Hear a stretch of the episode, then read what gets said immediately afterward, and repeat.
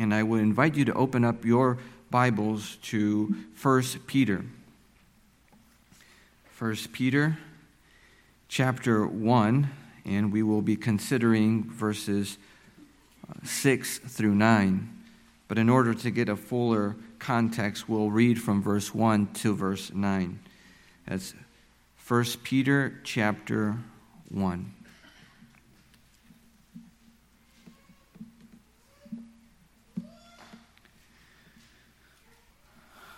Hear these words Peter, an apostle of Jesus Christ, to those who are elect exiles of the dispersion in Pontus, Galatia, Cappadocia, Asia, and Bithynia, according to the foreknowledge of God the Father, in the sanctification of the Spirit, for their obedience to Jesus Christ, and for sprinkling with his blood. May grace and peace be multiplied to you. Blessed be the God and Father of our Lord Jesus Christ. According to his great mercy, he has caused us to be born again to a living hope through the resurrection of Jesus Christ from the dead, to an inheritance that is imperishable, undefiled, and unfading, kept in heaven for you, who by God's power are being guarded through faith for a salvation ready to be revealed in the last time. In this you rejoice though now, now for a little while, if necessary, you have been grieved by various trials, so that the tested genuineness of your faith, more precious than gold that perishes though it is tested by fire, may be found to result in the praise and glory and honor at the revelation of Jesus Christ. Though you have not seen him, you love him Though you do not now see him, you believe in him and rejoice with joy that is inexpressible and filled with glory, obtaining the outcome of your faith, the salvation of your souls. Let us pray. Our blessed Father, you who have caused your Spirit to give us this word. We pray that as we hear your word, we may be nourished and strengthened and encouraged to continue to place our hope and our trust in our Savior, Jesus Christ. I pray that these words would be recorded deeply in the deepest recesses of our souls, that we may draw from them uh, many times in the days to come. We pray these things through Christ. Amen and amen. The Apostle Peter, here in this letter, is writing to a people whom he calls elect exiles, who no longer feel at home in their homeland. The people he is writing to probably grew up in these regions mentioned Pontus, Galatia, Cappadocia, Asia, and Bithynia. And if you were to talk to them, they would most likely speak fondly of the regions from which they come from. They would probably speak about their local customs and how they celebrate their anniversaries or birthdays. Or they'll speak about the regional flavors as they do their particular cooking. If you would talk to these people, you would n- come to understand that they seem like normal, everyday citizens of Asia Minor. But if you would probe deeper, they would tell you that they are afraid. They would tell you that they don't feel at home anymore. Their identification with Christ has caused them to be viewed by the culture as enemies of the state. They are afraid to speak the truth, and they are no longer freely offering the hope of the gospel in Jesus Christ. They believe that one thing they say that it's not endorsed by the popular orthodoxy will land them in prison whether that be physical prison or metaphorical prison. And because of their circumstances, they are being, they, fe- they feel that they are being treated with suspicion. They feel isolated. And it doesn't matter how many times they have tried to nuance their message, it seems always to come across as offensive. They are reminded every day that they don't belong. They are not at home anymore. They feel as though they are sojourners in a foreign land. And in this sense of alienation and often shame, they feel like they are losing their joy. Dear Christian, have you ever felt that way? Do you feel that way? How can you have joy when moments are hard, particularly when the culture in which you live in hates you? Maybe today that is not your experience. Maybe you're not feeling the hostility of the culture. But regardless, in this life you will encounter dark days. And the question is how do we have joy when everything around us seems so joyless? Peter is going to encourage these brothers and sisters in Asia Minor later on in his letter to them to live a holy life, to submit to ungodly rulers, to suffer for righteousness, sake. And the question is how? How will they do that? How will they have joy when all things seem to go be going against them? This morning in our verses, Peter shows us that we can experience joy no matter our circumstances. We can be joyful in the midst of joylessness. And how does he do this? Well, he tells us three things. One, our joy is invincible. Two, our faith is being vindicated. And three, our circumstances are not permanent. Let us take up our first point. He shows us here that our joy is invincible. Since we have invincible joy, we are able to rejoice despite our temporary circumstances.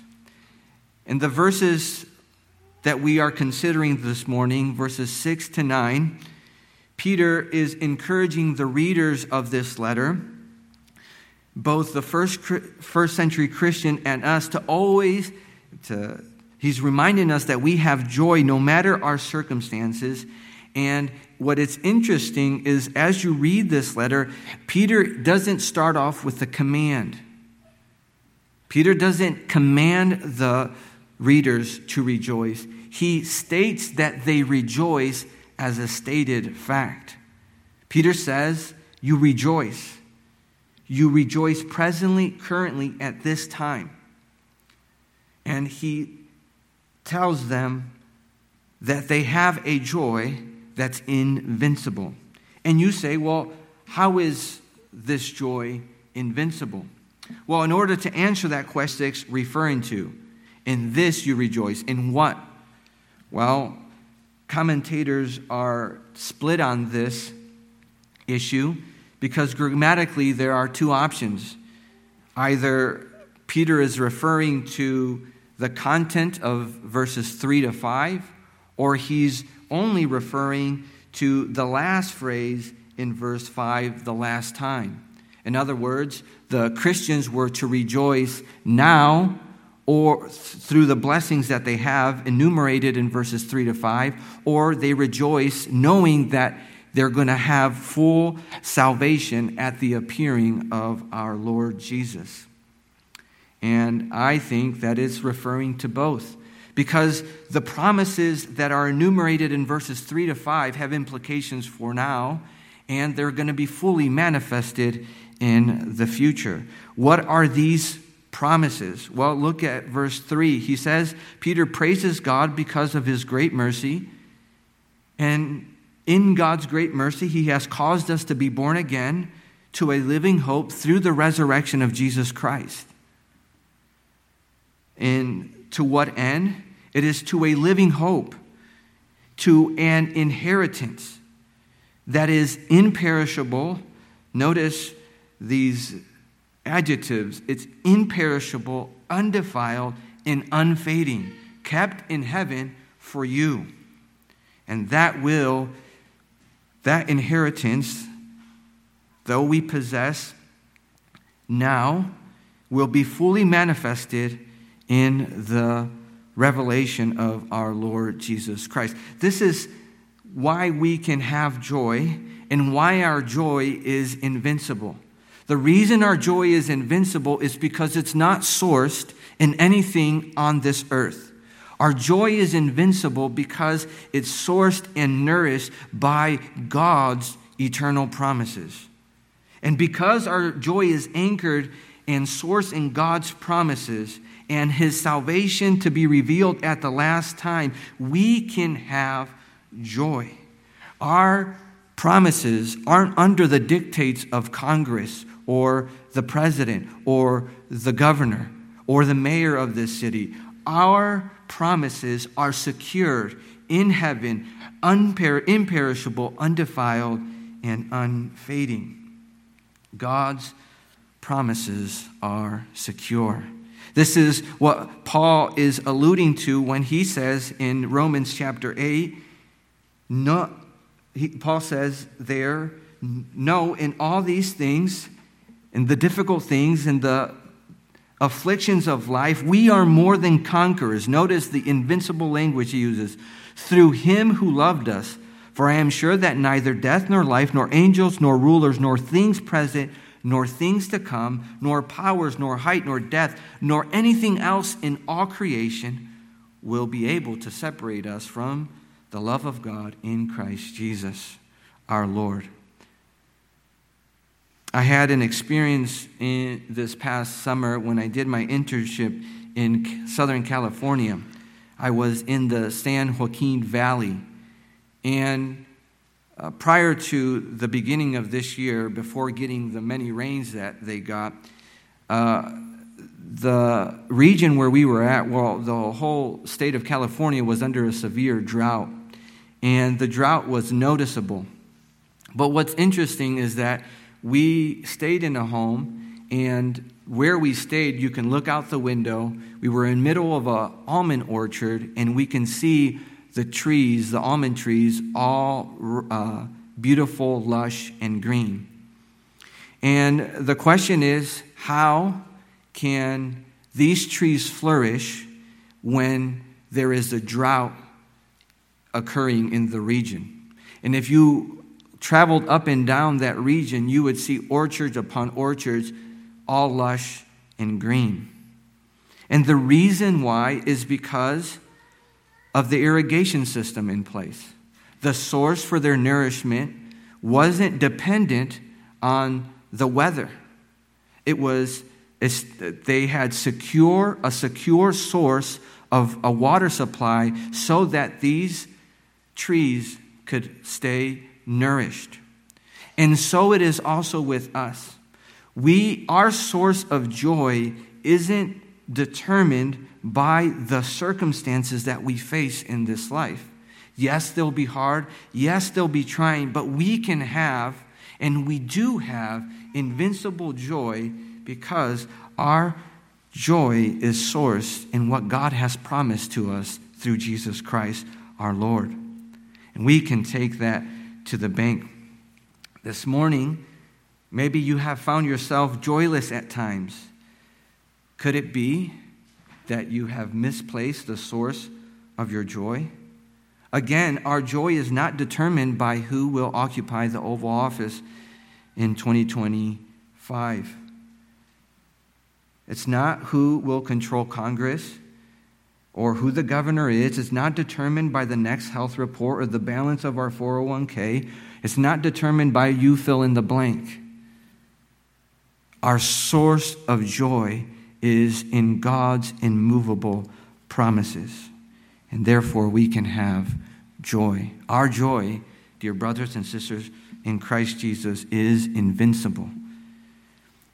Peter not only tells us that our joy is invincible, but he says that our faith is being vindicated. And he says this in verse 6 and 7. He says, look at back at the verse 6 in the middle of verse 6. Now, if necessary, you have been grieved by various trials. Peter then gives a reason for the trials. He says, so that the tested genuineness of your faith may be found to result in praise and glory and honor at the revelation of Jesus Christ. Why are trials necessary? The trials that you and I endure are necessary because as we endure them, our, your faith and my faith are being vindicated. In other words, the genuineness of our faith is being revealed, it's being shown. Peter uses a fiery example and he says, Gold is tested and tried by fire.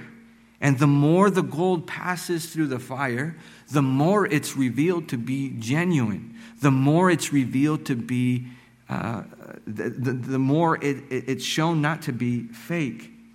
The same is for our faith. The more we endure momentary sufferings that accompany our lives as sojourners and exiles, the more our faith is proved to be genuine. This is something similar to what James argues for in his book in the second chapter, verses 14 to 26. There, James says, What you do shows the genuineness of your faith. Peter says here, What you endure shows the genuineness of your faith. When you endure and don't succumb to the temptations and to the trials, your faith is proved, it's being proven to be genuine. But you might ask, why does my faith need to be vindicated? Why does it need to be shown to be genuine? Well, it's because just as James says that workless faith is dead, Peter here is, in a sense, saying that enduranceless faith is dead. It's not true faith. Faith that is not being vindicated is not genuine faith.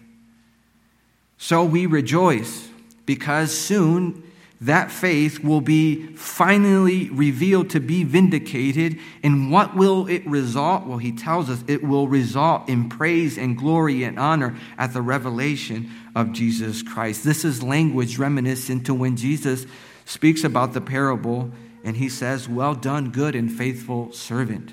We will be recompensed. And the people who were the recipients of this letter were often shamed and ostracized. And notice the contrast. Now they're being shamed, now they're being ostracized, but soon they will be praised and they will receive glory and honor at the revelation of Jesus Christ. We can have joy in midst of our difficult circumstances because our faith is being vindicated and it will be shown to be true. Now, Peter's not speaking abstractly here. Peter knows what it's like for his faith to be tested as though by fire. On the night of our Lord's betrayal, we read about Peter's ordeal where he denied the Lord three times. However, in Luke 22, we read the gracious words of our Savior to Peter. He says, Simon, Simon, behold, Satan demanded to have you that he might sift you like wheat. But I have prayed for you that your faith may not fail. And when you have turned again, strengthen your brother. This is what Peter is doing now, strengthening his brothers and sisters in Christ because he knows what it is to have his faith endure trial. And because our Lord prayed for Peter's faith, we can rest assured that he's praying for our faith. We have a great high priest on high who's ever living to intercede for us. Our faith will endure, and we can trust that our Savior is pleading on our behalf. While we might, might, we might suffer painful trials and tribulations, and, uh, and although we might look like fools for the suffering that we are enduring, Peter tells us that this will not result in shame. We will not be laughed at at the last day. The last day won't mock us. The last day will say, Well done, good and faithful servant. We will be praised for enduring. So we can rejoice because our joy is invincible. We can rejoice because our faith is being vindicated. But we can also rejoice because our circumstances are temporary. Look again at the beginning of verse 6. Peter says, Now for a little while. That means that the trials are now and for a little while. They are temporary. Our trials and moments of difficulties are temporary, Unlike the promises that are imperishable, undefiled, and unfading. Our trials are fading away, but our promises aren't. Our trials are being dissipated like fog under the heat of the sun, but our joy in Christ is not being dissipated, but it's constantly being nourished by our good God. The reason that we can rejoice in the midst of suffering is because we know that our suffering is passing away. It is only temporary. Now, this does not negate the present sorrows and hardships. Don't get what I'm saying is that Peter is telling us to take these verses as some sort of spiritual ecstasy. Peter understands that the suffering is real. He is not dismissing the pain. He is not saying gloss over the pain. He understands the pain. He has felt the pain. And he is being empathetic to his readers. He is merely trying to help them understand that as it hurts, that they can overcome this difficulty by placing their hope not on the things of this world, but on the promises that they have in their Savior. And that is what we must do, dear brothers and sisters in Christ. As we endure, it's hard, it's painful, it's difficult. But as we look at the promises that we have, we are strengthened to endure. So we can endure because our joy is invincible, because our faith is being vindicated, because our circumstances are temporary. Our trials are temporary. But that's not the only thing that is temporary. He says that our faith is temporary. Look at what he says in verse 8. It says, Though you have not seen him, and you love him, and though you do not now see him, you believe in him. Notice he is saying, in other words, though you have not seen him, never seen him in the past, and though you don't presently see him now, you both love and believe him. The believers were experiencing inexpressible and glorious joy because they were placing their hope in their Savior. And why does Peter say this? Because he is trying to help us understand that we, for the moment, must live by faith. We can't live by sight, at least not yet. Soon faith will be turned to sight, but until now, we must live by faith. If you read the book of Revelation, what you the phrase that you constantly read again and again is I saw, I saw. But that will happen at the revelation of Jesus Christ. Until then, we walk by faith and not by sight. I remember that a, a church that I attended back in Ohio, the building of that congregation had a, a, portion of the basement was very dark. And sometimes we had to go in there. Uh, and closer to the middle of the room, there was a light with a pull string. But because it was so far from the door, you would have to get to that light with a pull string with a flashlight. So you would go in there with a flashlight, get to the light with a pull string, pull the string, and the light would be on. And what would you not need after that? You wouldn't need the flashlight. And so is our faith. Now, as we're journeying through this dark and joyless world, we have a flashlight. But soon, the, at the revelation of Jesus Christ, we will behold the glorious truths and promises that God has extended to those who have believed in his Son, Jesus Christ. Soon, faith will become sight, and the genuineness of our faith will be found to be genuine. And it will be commended, and it will result in praise and glory and honor for every individual Christian who has placed their hope not on the things of this world, but on the promises of their God. But until then, faith is necessary. This morning, you might be here and you don't know this joy. You have not placed your hope in Christ, and therefore you find yourself without joy. You find yourself only looking at temporary earthly things on which to find joy in. And undeniably, those things are leaving you empty and desiring more.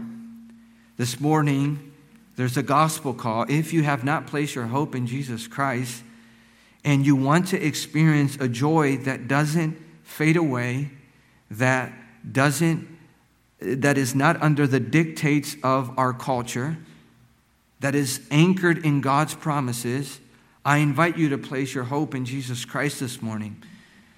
Place your hope in the God who, in an effort to be reconciled to sinners, gave up his, his Son, made his Son to be sin, who knew no sin, that we might be found to be righteous before him. That is the offer that is given to you this morning. But for those who have placed their hope in Christ Jesus, Rest assured, you have invincible joy. Your faith is being vindicated, and your circumstances are temporary. We have, seen, we have reason to continue to experience joy in the midst of, most, of the most dark and gloomy days of our lives.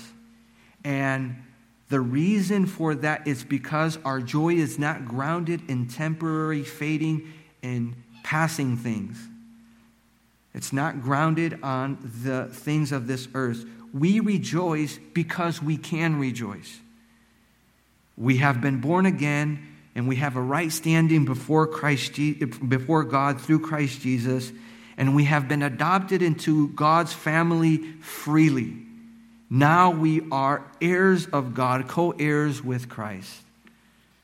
So we rejoice when we don't understand our circumstances. We rejoice when we are misunderstood or mistreated. We rejoice because great is our reward. Therefore, brothers and sisters in Christ Jesus, we have joy even in the midst of circumstances that are joyless. Let us pray. Our Father in heaven, we thank you because you have revealed yourself by your word. And that word has been preserved for us for the edification of our souls. And I pray, Father, that that word would be uh, a source of encouragement as we journey through this world that is often at odds with the priorities of the gospel. I pray that we, in the midst of our most difficult moments in life, may remember that we have an invincible joy, that our faith is being vindicated, and that our circumstances are only temporary. We pray these things through Christ our Lord. Amen.